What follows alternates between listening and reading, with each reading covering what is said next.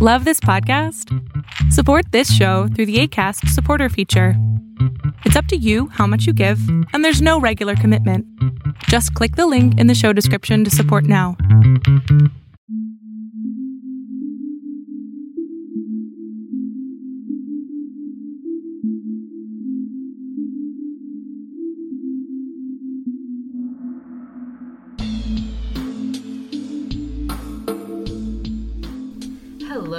Back, everyone, to the Liberate Yourself podcast.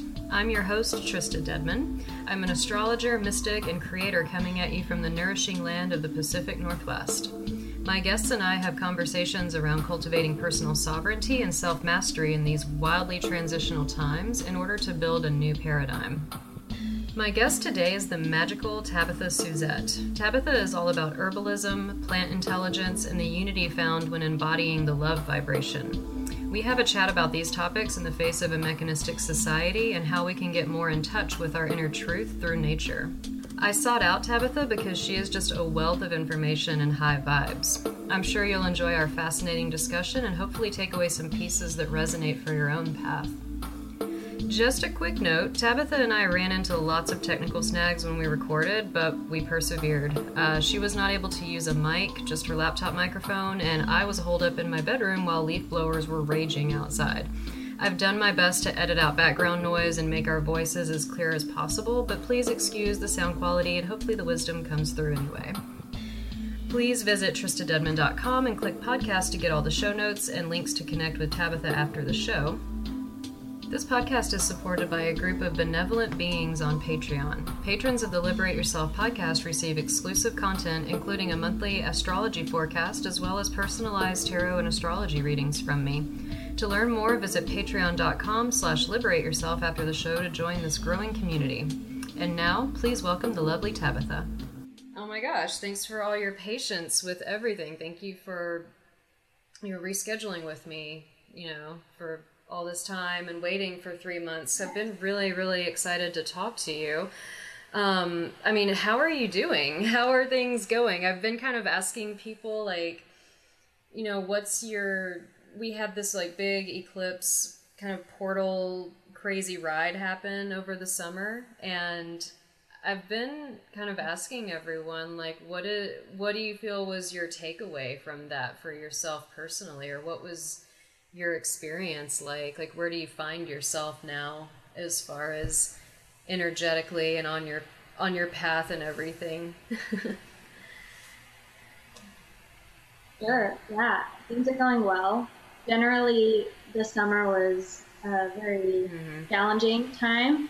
Uh, a lot of darkness, a lot of um, challenging things coming up, and I feel like in a way you can kind of think of it as like a slingshot happening. So like I felt like it was definitely like catapulting me forward pretty rapidly after going through all that difficulty. I found myself in a much greater place of clarity in terms of what I want to be doing professionally and kind of just letting myself settle in certain regards and trusting in certain processes that are unfolding for me and generally just finding a little bit more um, acceptance in what's going on in your life right now, and either the things that are moving forward or having more patience and trust in the things that are taking a little mm. bit longer.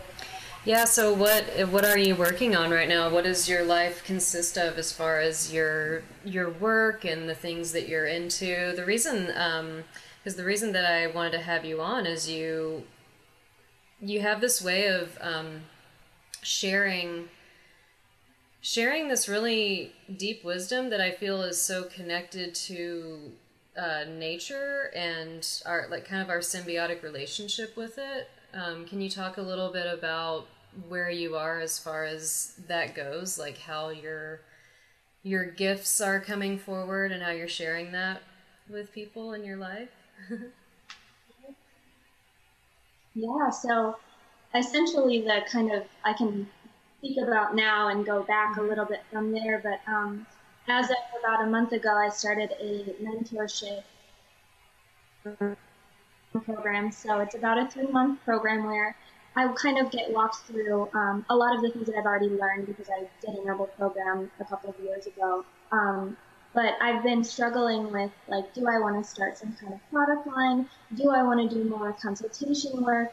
It's also not so cut and dry because there are a lot of other elements that I feel in turn in the healing realm, like in terms of like mental illness and like spiritual healing that I feel like are major components and that need to be integrated into this kind of healing modality that I'm not yeah. really sure how to define yet. So kind of what I realized is that as a basis for now, I needed to get a little bit more structure in understanding how individual consultations and working on a one-on-one basis would look and conducting that kind of mm-hmm. holding that kind of space.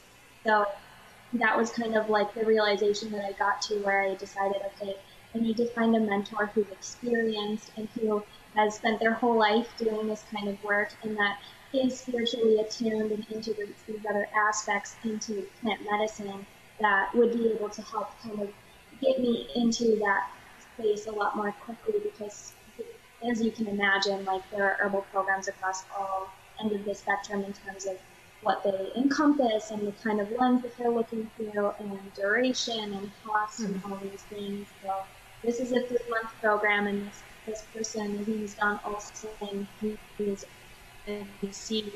He, um, I think he's in his early 70s. Wow. So he's been doing this his whole life and super knowledgeable with like shamanic practitioners and also um, has a lot of Ayurvedic principles into get into mm-hmm. it, a lot about. all um, studies are really important. Yeah, and just to clarify, your background is in herbalism, correct? I don't think we. Okay. Um, right yeah and working working with plant medicine and and that sort of healing modality um, that's really fascinating. That's a world that i i know nothing about. Can you um, it sounds like you're taking sort of a almost a psychospiritual uh, approach to it. Like how we are and, and correct me if i'm wrong like how we are nature essentially, right? And and working with with plants in this symbiotic relationship helps us to like how do you see the healing process? How do you see plants um, aiding us in in healing? Like what is what is our relationship to it? If someone is totally new to this, you know? Sure. Yeah. I mean, there's a lot of layers to that. Um, for some yeah. familiar, as you can imagine, you know, um, but for someone who isn't really familiar with it, um, kind of just, I think at the core of why I'm doing this work in the first place, to kind of um, set the tone for that, is because we're realizing that at this current time, and as we've been for quite some time now, very disconnected from our physical environment, in addition to our feelings and all of these other aspects of being human that are so fundamental to our well being. So, um, by being able to engage with the plant world in that way and utilizing what they have to offer in terms of physical constituents, like these properties of plants that literally have actions on certain parts of the body, if not multiple parts of the body, that can facilitate and support our body's own natural healing mechanisms, in addition to these more esoteric, kind of spiritual, emotional, supportive qualities that plants have. Though they're incredibly multifaceted, and you can go from, you know, kind of flower essence therapy, where it's that's like subtle energy, like energy body work, and then you can go up to like something like um, herbs that are helping to literally cure, uh, cure and help ha- mm-hmm. cancer in the body. So it's kind of this wide range of different aspects that they can really help to support the body.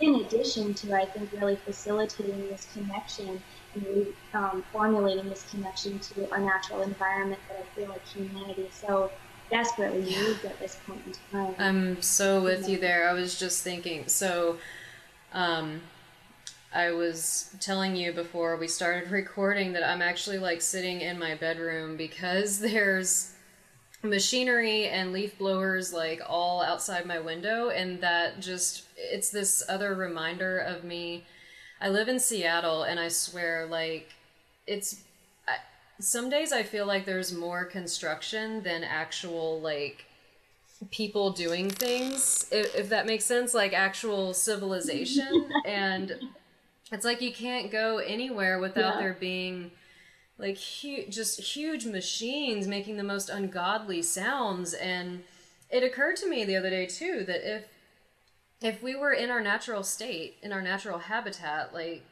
you know, in in our our primal nature, primal environment, if we heard any one of these sounds, like we would be shocked and like traumatized and and go into like fight or flight, like something is attacking us or there is a, an issue. But like we're expected to just deal with these um, these re- these resonances of machinery and like me- these mechanistic sounds and stuff. I went off on a tangent. I apologize, but this is kind of where I've been recently. Is I want to be where there is more trees. There are more trees than people, essentially, or like there's more trees than buildings. You know what I mean? so um, yeah, I feel like the work that you're doing is is going to be going a long way to helping us get back in touch with that. Um, what are some?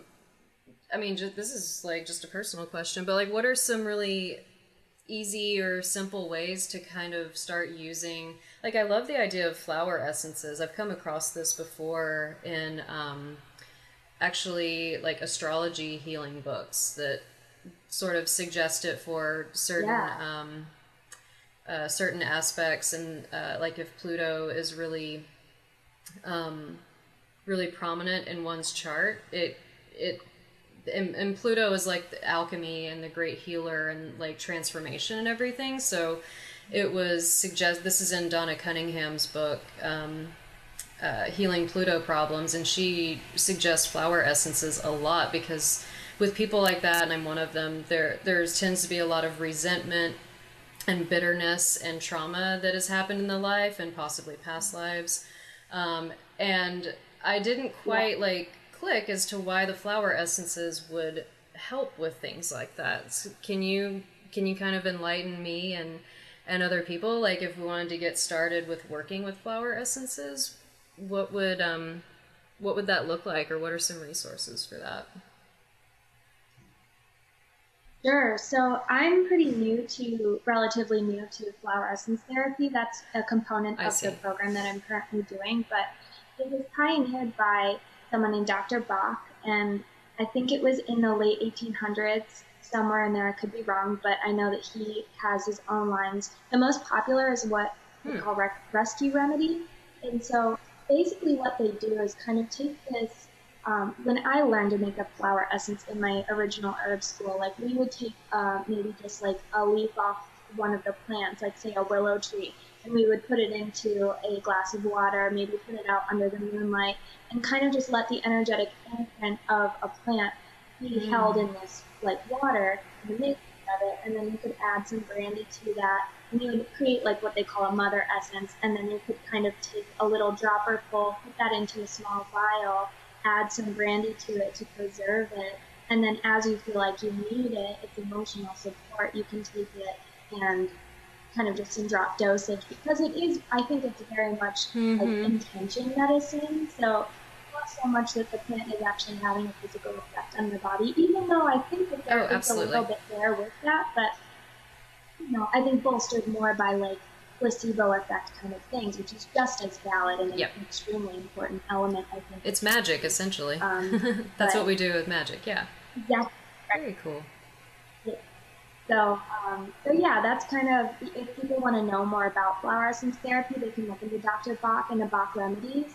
There are a few books um, I think that he has written, and then I'm sure countless others that people have kind of extrapolated and adapted to their own therapies and philosophies. But his work is kind of the, the fundamental work that others Thank have you. built out of. So there's a lot there. You can even find them at Whole Foods, like in their section, they have a whole little like rainbow display of like the different plants and it lists what they're used for and things. So it's really easy to get started and super effective to help with all kinds Yeah, I bet that, um, um, especially now that we're going into winter time, I bet that is a great a great way to sort of alleviate the the psychological you know issues that go along with it being darker, longer, and colder and everything. There's there's probably um, some great methods of keeping the the fire inside. I would imagine. I guess I think that way because I live in the Pacific Northwest, so it's that's definitely something we have to remedy during the winter. Um,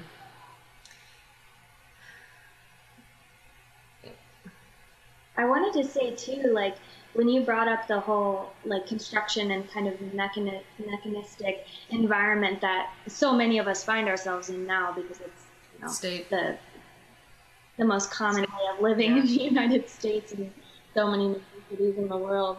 Um, I've lived in a few different cities around the world and experienced different degrees of that. I'm currently in Cleveland, Ohio, where we too have to deal with seasonal affective yeah. disorder. Um, but there's so much to that in terms of the way that our environment, um, even just from like a sensory perception kind of way, is affecting the way that our nervous system behaves and the way that our bodies function. And I mean, there's we're being constantly hit with a barrage of different things that cause our nervous system to go into overdrive and be in this fight or flight mode.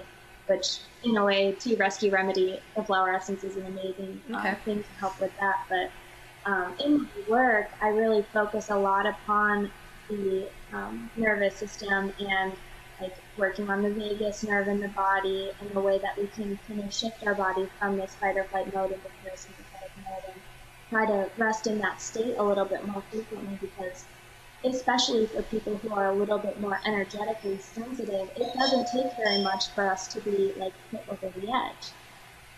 You know, I don't think there's ever been a time that someone's been. Oh, you can get it. Oh, it's some kind of like telemarketer. I don't know what it's saying. no problem. Um, uh, the vagus nerve. Yeah, that sound. What you're talking about sounds like. Um, are you a, a follower? Do you study Dr. Joe Dispenza?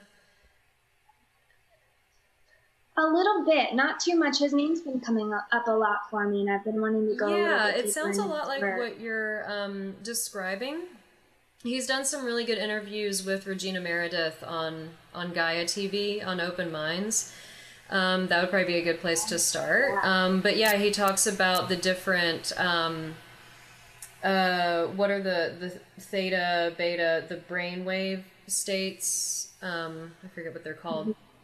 But yeah, like um, basically how we're all we're operating, it, like by default in that fight or flight fear state all the time. And that's what i mean not us but like you know if you're if you're you know not paying attention or asleep or what have you like that's how we're sort of taught to operate.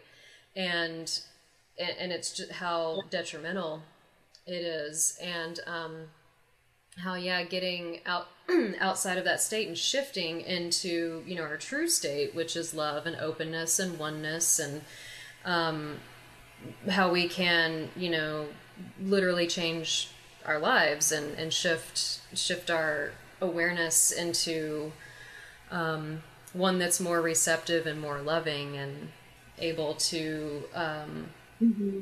you know it's the microcosm macrocosm it's another way of kind of looking looking at that it sounds like that's where you were you were going with that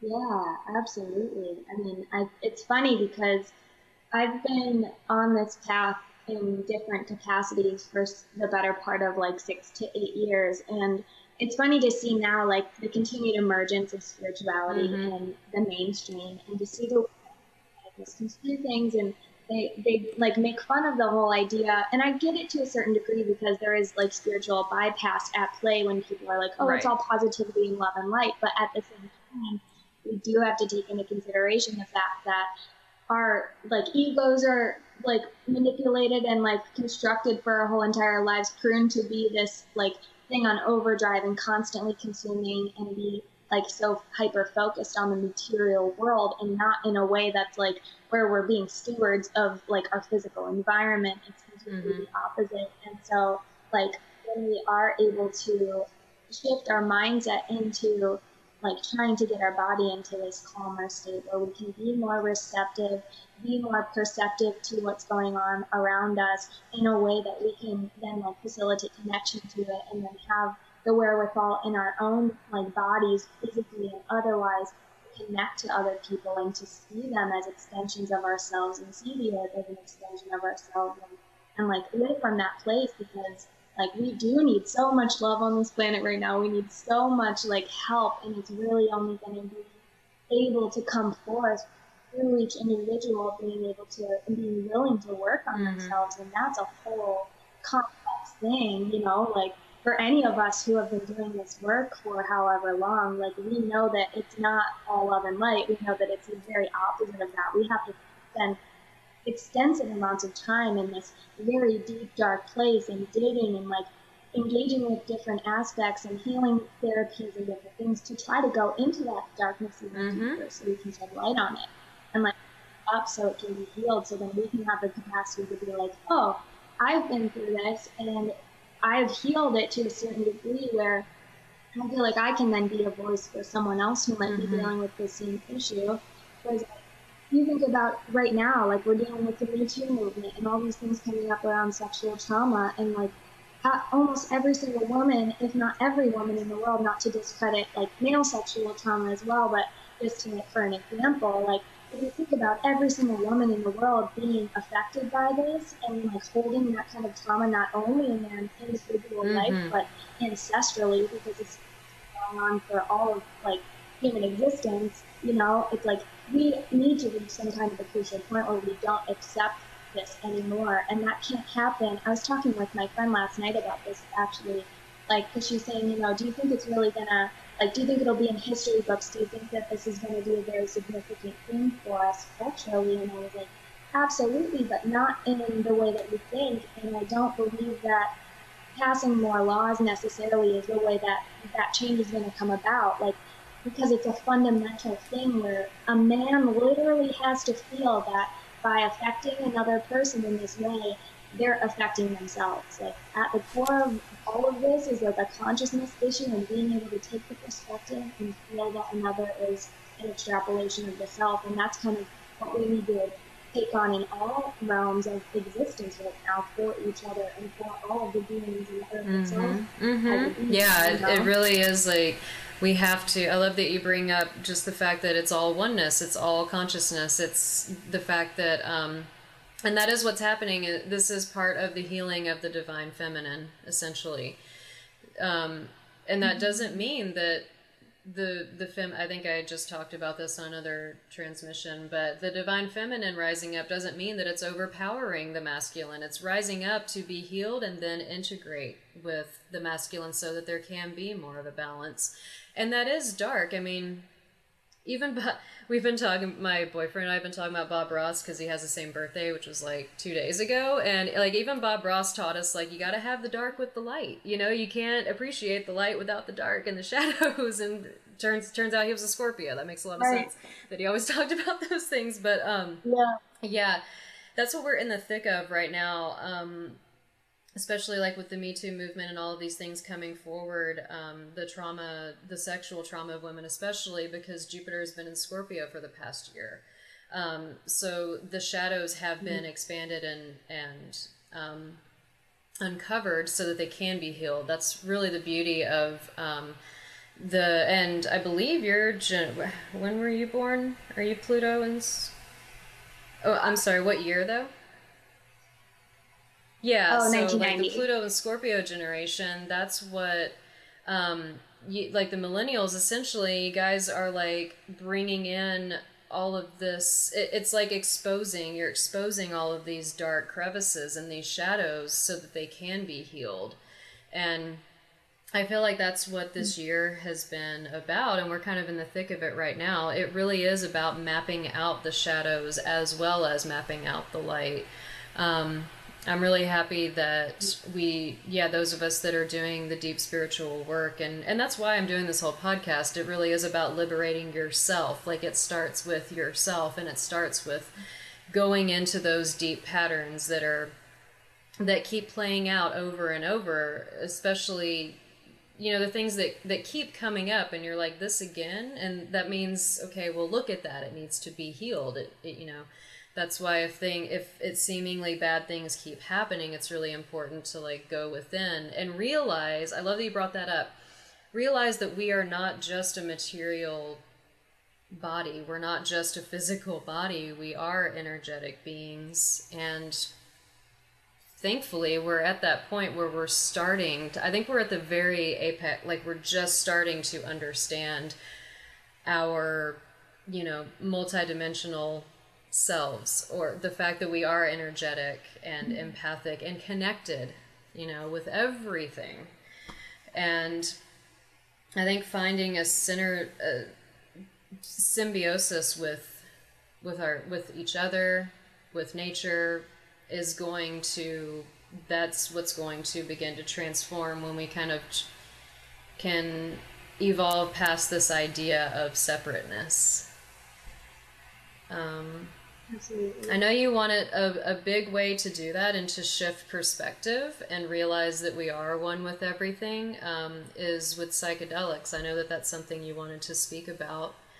Um, that I would I would love to hear your take on. Um, we can share but um, that's some uh, plant medicine essentially.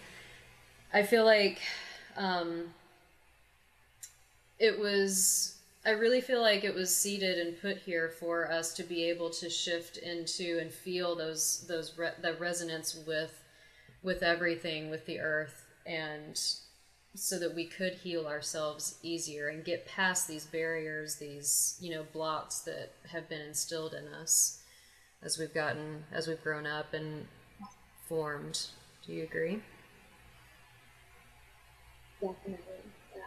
You know, it's um, one of the things that was really a catalyst for my intentional use of psychedelics because I did have a couple of experiences in my earlier years. Like I took acid when I was 18, and I, I just remember the only thing I took away from that at the time was that like, everything was rainbow, which like mean very much to me like later until like I worked with psychedelics in a more intentional way and like it kind of I don't know I feel like it definitely like planted a seed for the later realization because then I started to like just love like rainbow things and very vibrant colors and it made me feel like I was like closer to myself in a certain way um, but, but, then like later in the context of like different psychedelics it, it just made me realize that it was just love you know like it was bringing up a lot of and like allowing me to realize that what I was interacting with and what I was was essentially love. Mm-hmm. But I'll come back around to that.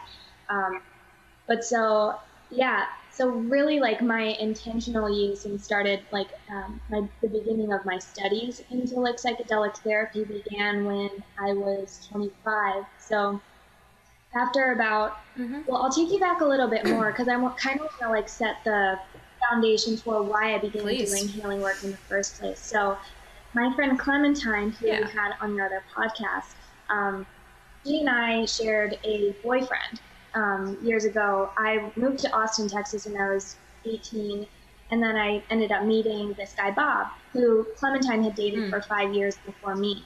So we were together for about two and a half years, and then um, at the beginning of 2013, he was in a fatal car accident while we were still together, still living together, all these things. Crazy enough, we were actually just in Mexico um, on vacation 36 hours before it wow. happened. So it was like this crazy whirlwind of like life change really, really rapidly. And um, when it happened, Clementine reached out to me and, you know, she was very, very sweet and loving to me. And then over the next few months, we became very close friends. And she's been one of, she's been basically my best friend over the last five years now. Mm-hmm. And amazing. Wow. We were able to like, begin him.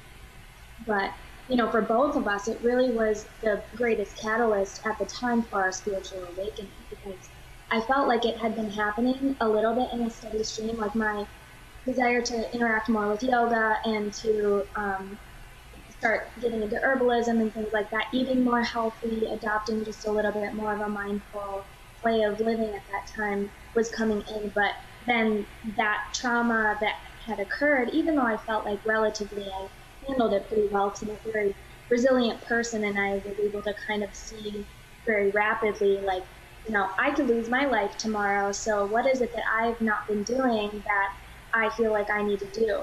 Because if I die tomorrow and I get the chance to look back at my life and see all the things that like I did or didn't do, I would want to make sure that like I had everything done that I had all these dreams of doing. So one of those things was to go and travel in Europe, and I kind of wanted at the time to become a travel blogger, and I had this job where I was working online remotely for a software company, and it wasn't work that I was passionate about doing necessarily, but it afforded me the freedom and the financial mm-hmm. ability to go and travel.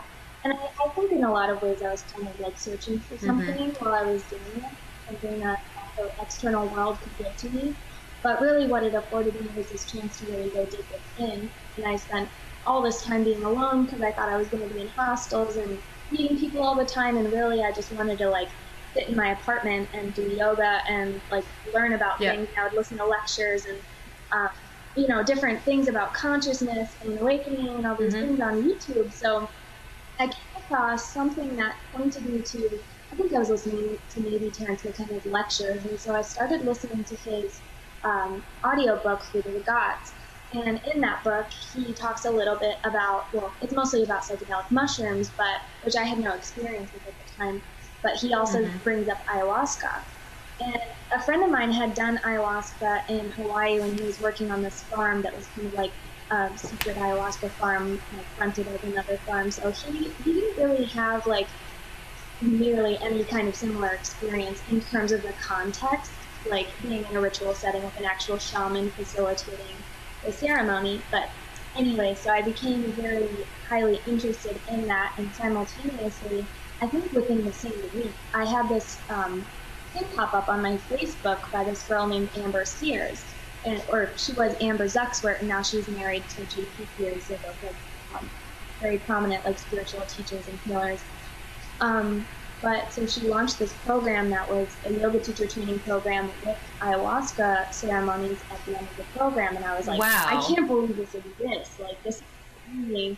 Because I had been thinking about getting into um, teaching yoga and trying to go mm-hmm. a little bit deeper into my healing work, um, making that more of my life's work because over time I just I didn't know what necessarily I was going to do with my life professionally because my job at the software company was mm-hmm. coming to an end. So at that exact same time, I decided that I was going to do my herbalism program. So I went to Austin. I did that for six months, which was amazing. And I got to go a little bit deeper into um, a little bit more of the like non psychedelic yeah. aspects of plant medicine, which I love. It's so informative. And it, it wasn't, I didn't do it in terms of like, I'm going to get out of this situation and I'm going to go into clinical work. So I was still a little bit lost but then I went into my yoga teacher training about six months later, which was now January mm-hmm. of 2017. So I go through my yoga teacher training and I'm in, I, we go to this retreat center called Posada Natura that's in Costa Rica. And essentially what this place is, it's a magical healing space on this riverside in the middle of kind of the country of Manuel Antonio. Um, and we got to work with like we had multiple shamans and sound healers facilitating this space, and um, I did extensive research on ayahuasca as well leading up to this ceremony because ultimately what I wanted to know was who am I as a person?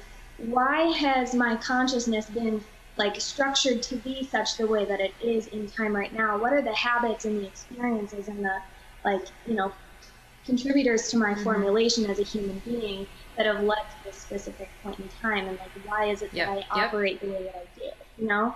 I want to like delve deep into like the software of my own mind and really understand it in a particular way. In addition to being able to utilize this plant medicine as a tool to go into areas of my mind that I wasn't going to be able to mm-hmm. access Absolutely. otherwise. You know, because as you can find with like Jungian therapy and things like that, so much of like subconscious mind and like shadow work and things like that um, are things that maybe we're not, we can't even mm-hmm. possibly be aware of, or we don't have the tools necessary to access. You have to bypass, bypass so, your consciousness, you know. essentially, your your conscious mind. Yeah. Mm-hmm. Totally. The default yeah. mode network, so basically. Um, but so to say that it was the most beautiful experience of my life would be an understatement. Like I, I I could talk for a really long time about just mm. my ayahuasca experience, but um, ultimately, so we had two ceremonies and they were both very different. But essentially, what came up during them was addressing a lot of the collective issues. I had a lot that came up around water and how horrible our relationship is to water is, but how fundamental yeah. it is to our existence. Um, so I spent some time mourning that. Like I felt pain of the earth, and I felt like I was working through that. I processed like the um, the systems of like kind of the death machine that is a yes. lot of like our industry. You know, like I like looked at this the embers of a burning low burning fire, and I saw them as skeletons of like humans and of animals that continuously just incarnate and then they get killed for their energy and for their bodies and mm-hmm. then they mm-hmm. come back in and it's just like this never ending cycle and when you study um, kind of the way that industrial agriculture works and things like that, you can kind of see how there's, there's this never ending, like, almost yep. like a, just a power source of life yeah. that mechanistic. so, yeah, exactly right. How how many like facets of our lives as humans that mm-hmm. like pervade, but. Um, but yeah, so the, the greatest takeaway that I got from working with ayahuasca was really just understanding the deeper levels of interconnectivity yeah. that there are.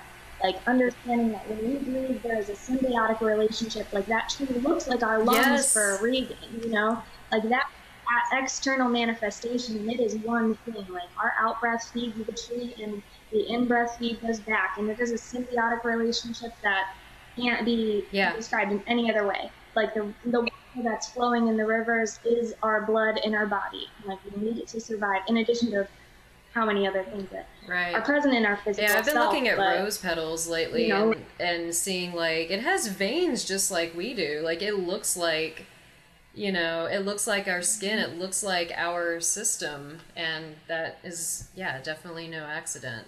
Yeah, so you would say there was like a before ayahuasca and an after ayahuasca Tabitha? Yeah. Not in the way that I thought, because you know, you read people people's accounts of working with ayahuasca, and they're like, you know, my life totally changed, and they come home and they like literally are a different person.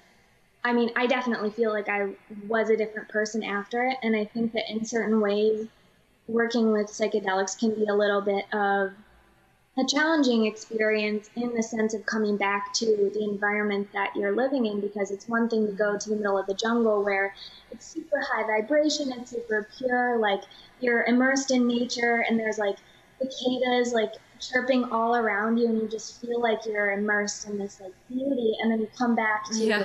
Cleveland Ohio where like I mean, how the especially here because like living in Austin, it was a little bit easier because the like consciousness and mindfulness and um, you know like access to better food sources and things like that yeah. are a lot more prominent down there but coming back to cleveland it was just like i felt like nobody understood me i kind of had to let go of all of my friends that i was around mm-hmm. because i didn't want to drink anymore i didn't want to smoke weed anymore you know like I just found myself having this deep reverence and appreciation for my sober mind and for my point of view because I could witness myself in a sober state of mind, like being able to be present in my reality and being able to be the observer of my thoughts and be the observer of the feelings that are arising and, and be more intentional about the way that I work through them and, and learn, try to learn as much as I can about the person who I am and work through whatever it is that I need to do to like break certain habits that are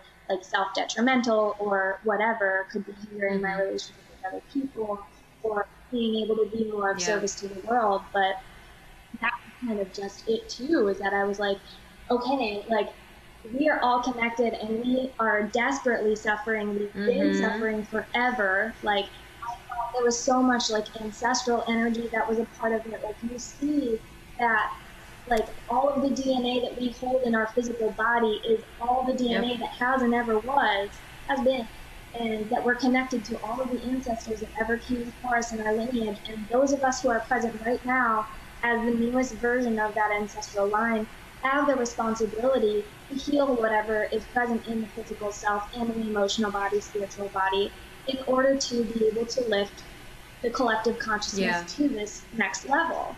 Because otherwise, we're just continuing Yes. like on the same treadmill, and obviously, so many of our cards are stacked against us in the way that like our societies function and the things that we're most Mm-hmm. influenced by. But if those of us who can be a little bit more aware of this and be more intentional in a non-conspiratorial way, sometimes you have to go down rabbit holes to understand really what's going on in the greater scheme of it. You can't get But trapped there. at the end of the day, like, yeah, right? Because so Yeah. many people like want to focus on the negative because it's like ego mind again, being like, oh, I know something that other people don't, or like I just want to keep like being addicted to this like fear-based thing, like people do with exactly. it's the same thing yeah. I agree. I feel like i've been feeling that lately too that that we're all yeah we've come to this time where the conscious it is kind of up to us to help raise the consciousness because the consciousness is is lifting anyway. Like it's going to happen regardless but it also you know everything is one. So it is our responsibility to heal all this trauma so that the cycle doesn't continue so that that specific karma doesn't continue whatever we're whatever we're holding. And i feel like globally like we are doing that. I just i keep finding so many people that are doing this beautiful work and that are not even tapped in. I mean, like you said, I think since what seems to be happening is since 2012, people are waking up like independently of you know having access to spiritual information or you know being immersed in that world. They just are waking up in in different ways and realizing these things and realizing that things need to be healed and we're kind of doing that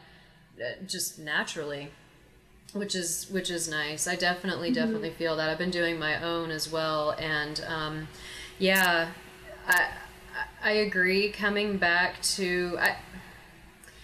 I know I keep going back and forth, and of, of course it's like I'm trying to be be present with where we are.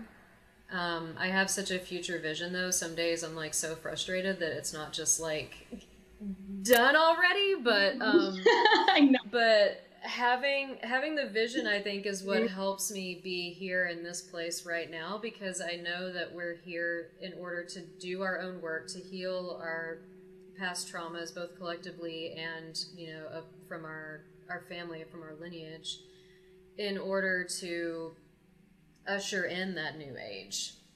And that's a really cool place to be. It's a really cool bridge place to be in. Like we're kind of building the bridge to you know the new uh, new way of being new i mean uh, you know we've been calling it ascension and um, moving into you know a higher fifth dimensional awareness and um, it's yeah it's really interesting and really fascinating times. And it sounds like i'm what what keeps me going and what just sort of warms my heart like keeps me not being negative and not looking at the just the negative things that are going on and, and remaining neutral is the fact that so many people so many of us are doing this really good work. And it's not the kind of work when i say i want to like redefine the word work because that has been co-opted of course by the society we live in but work is such a beautiful thing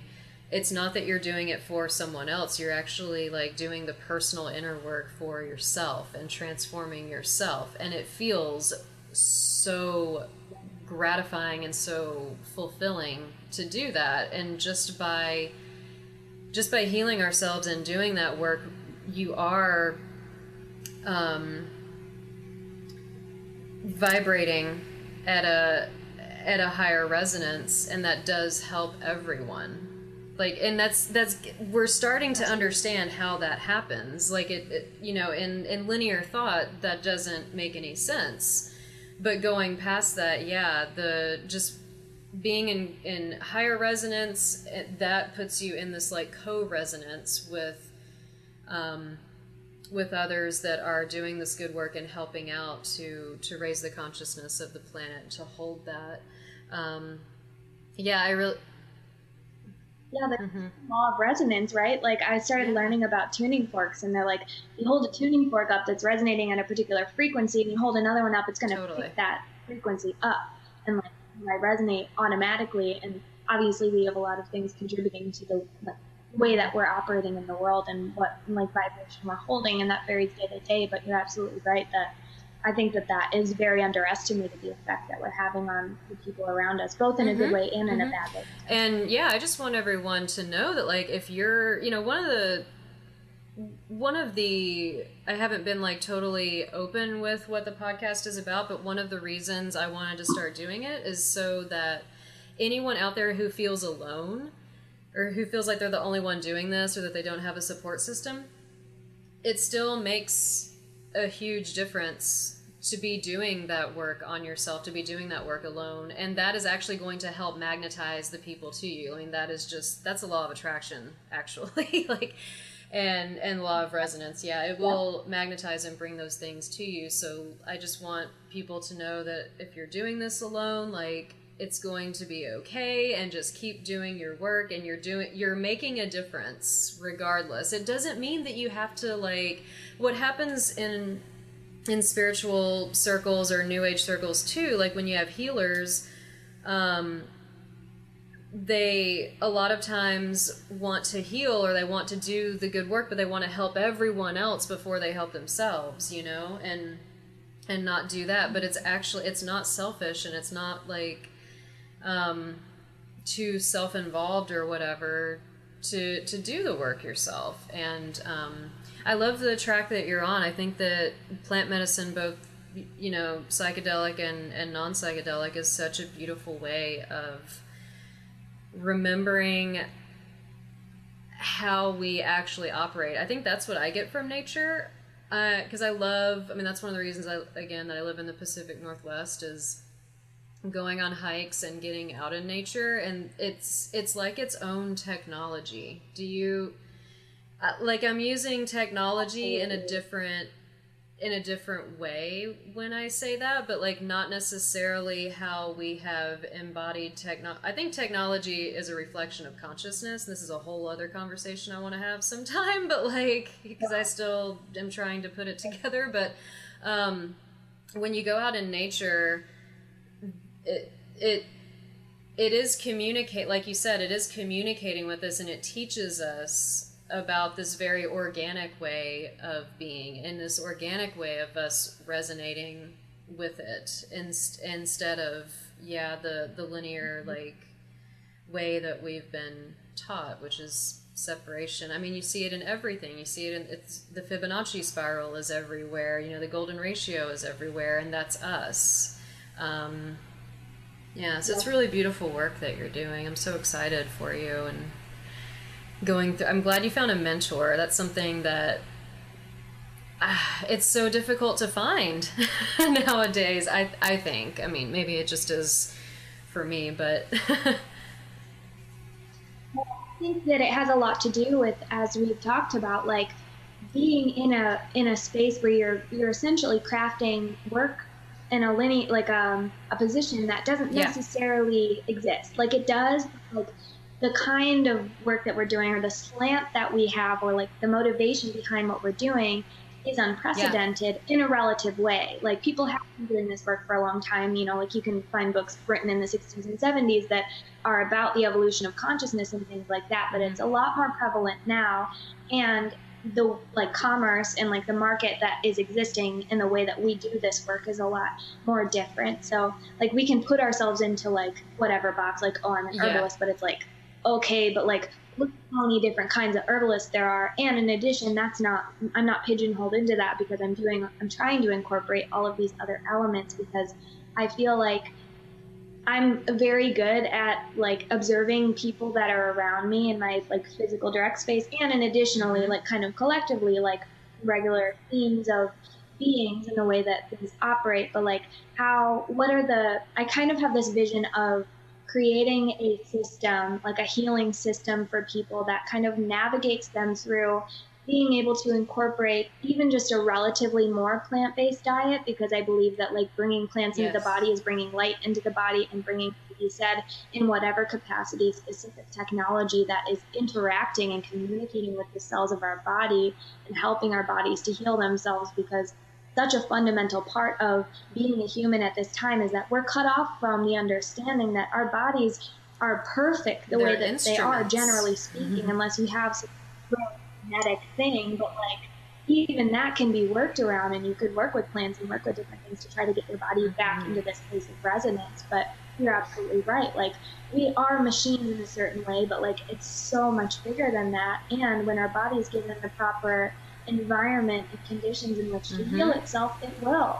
And unfortunately, as we've stated numerous times, and as people are well aware, almost every single facet of our lives is a stream of toxicity now, like the radiation from our technology, our water supplies, our food sources, the things that we're subjected to in our environment through different kinds of media, even if it's not mm-hmm. what we mm-hmm. choose to listen to. Like, even if you go to a grocery store, like, you're going to have to listen to mainstream music, yep. even if you work to avoid, like, because at the end of the day, mm-hmm. we are consumers in every sense of the word, and we have to consume. So if we can be mindful about what it is that we're putting into our body and the things that we're listening to, the things that we're watching, the things that we interact with in the world, because we have control for the most part over what that is. So we think, okay, what is the life mm-hmm. that I want to create? Like, I can find them, even if it's a process, especially because it will be over time something that you work to create yep. and it'll teach you more about yourself and then you find mm-hmm. and return and that's what life is but not being intentional about it then we're just being dragged yeah. along the back of the you know wheelbarrow part like just you know, through the mud, and then we're wondering why we're sick and exactly. we're unhappy and all. It's like the things. default. The mainstream is only one sliver of reality, and it's the default. It's the one that you we do opt into like unconsciously all the time, and all you have to do is just make little tweaks, and it's incremental, like you were saying, just over time, like make one decision that is you know uh, better for you know a better choice for yourself or, or a higher consciousness choice. Like don't watch cable tv for god's sake don't watch cable tv i don't know. That's where i am. I'm, I'm not like pushing it on anyone but that yeah. has made the hugest the biggest difference in my life. Like just to not and i'm kind of extreme. I honestly at this point i don't know a lot of what is going on in mainstream news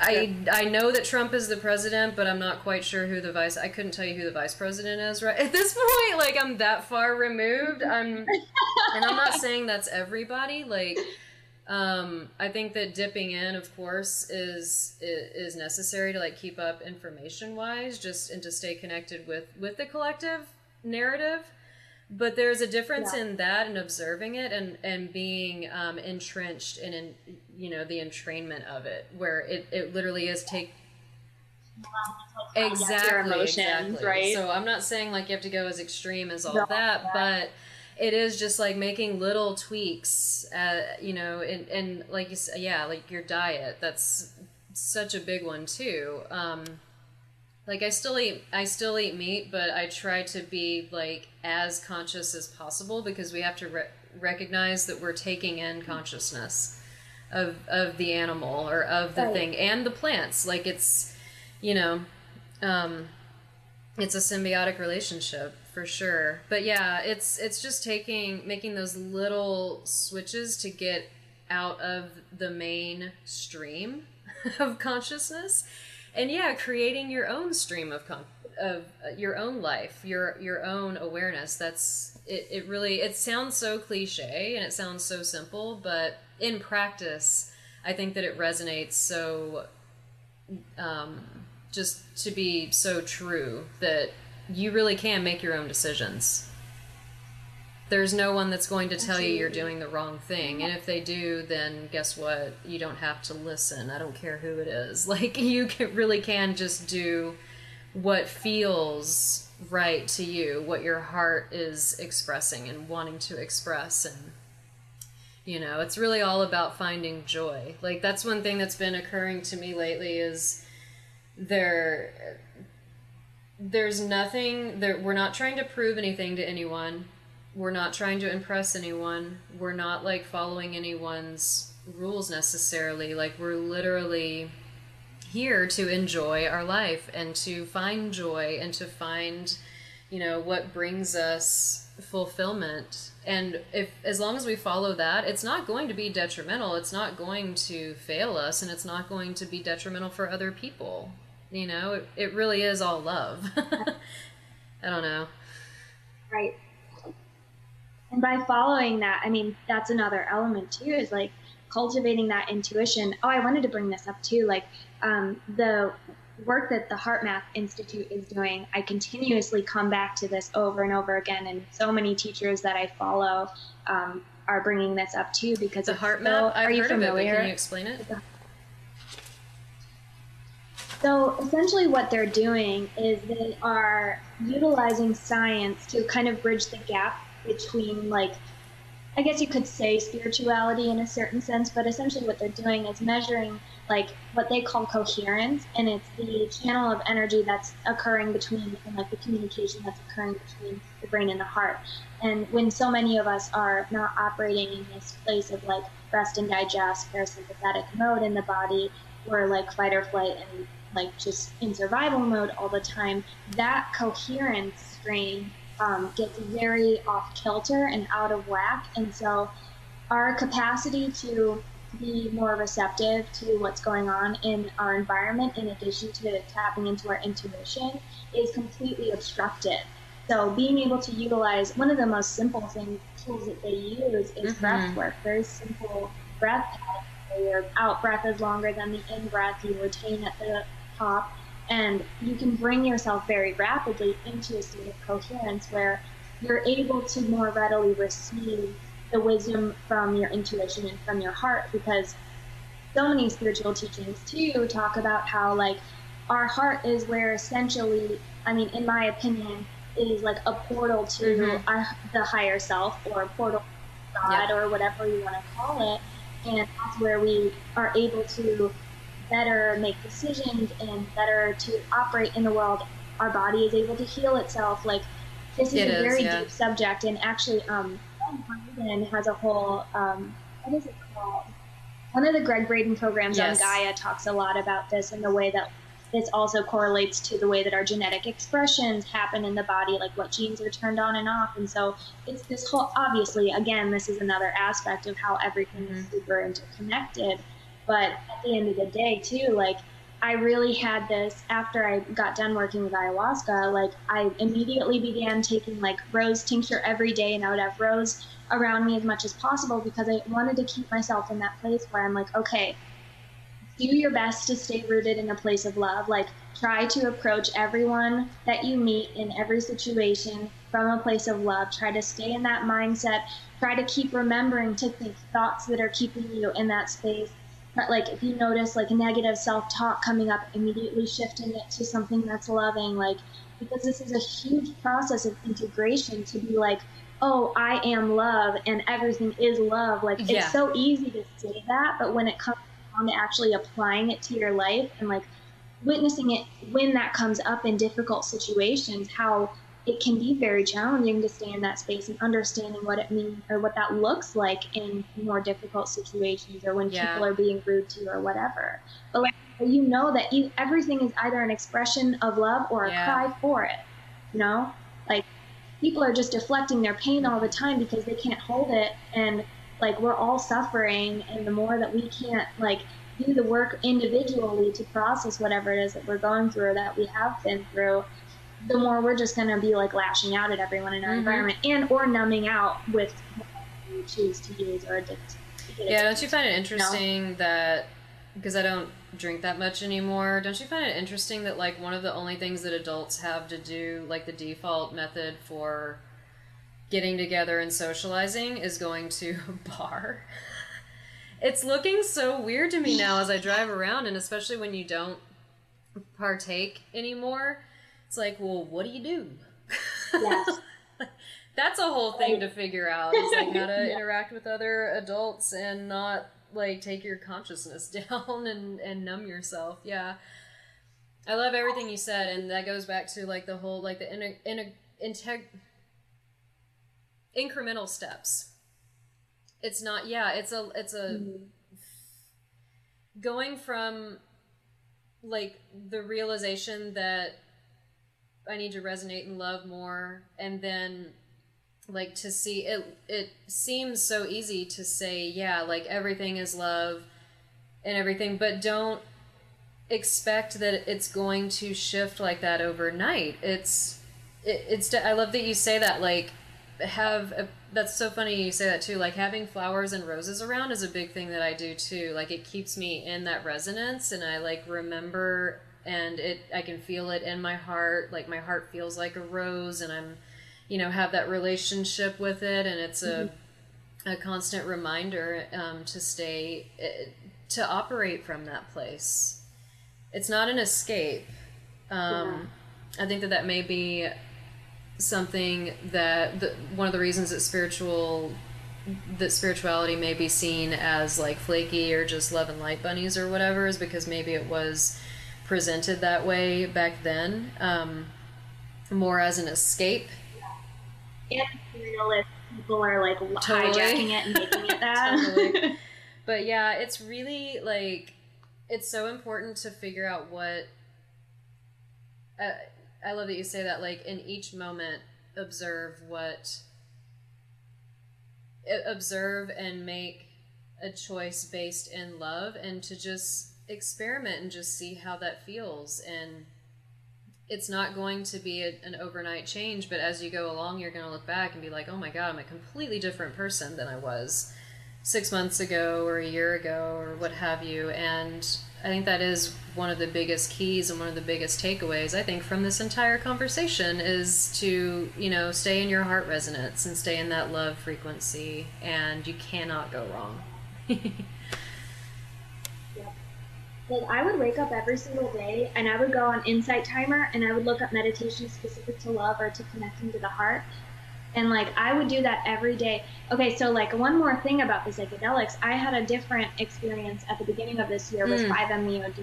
DMT, which yes. um, is wow. toad medicine that comes from people, very toad, and which was completely different, like night and day, yeah. literally from ayahuasca like i i mean i know that not everyone's experience is the same with any kind of psychedelics. And also i would like to say we discussed this when we mentioned that we would maybe talk about mm psychedelics but they're not for everyone. And i highly recommend that anybody who is intrigued by this go into it with full intentionality, with full reverence for these plants as being, as you said, specific technologies for facilitating our evolution as a being and to expanding our consciousness. I don't think that these should be used recreationally, no. like at a party.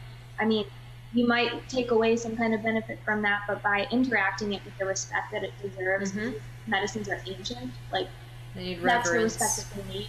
And I think, yeah, absolutely. Like, respecting them 100% and understanding too that like mental health like prerequisites need to be taken and i fully recommend like reading as much material as you can on the subject matter that or whatever substance that you're particularly thinking about and, and have a buddy that you trust. but, so i don't do it alone.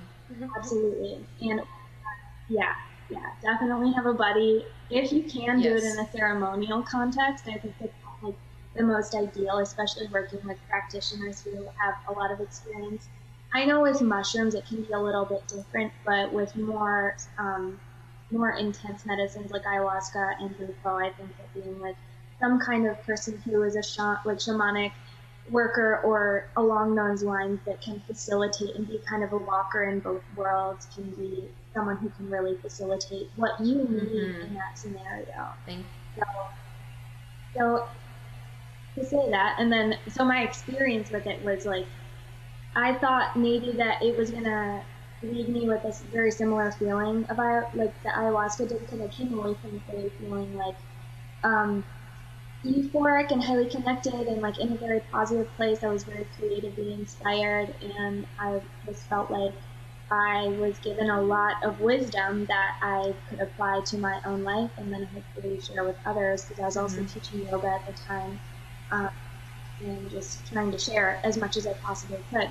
But so then it kind of I was I'm also a musician, and so at the time throughout the year I kind of like maybe four or five months after I kind of I started playing music more and getting more involved with like music scenes here in Cleveland, and I felt like a lot of it was so superficial, so egotistical, so about the image and I just felt like, in a general way, I was brought back into a party scene that I'd worked so hard to remove myself from, even though I wasn't nearly as engaged with mm-hmm. it as I had been in the past.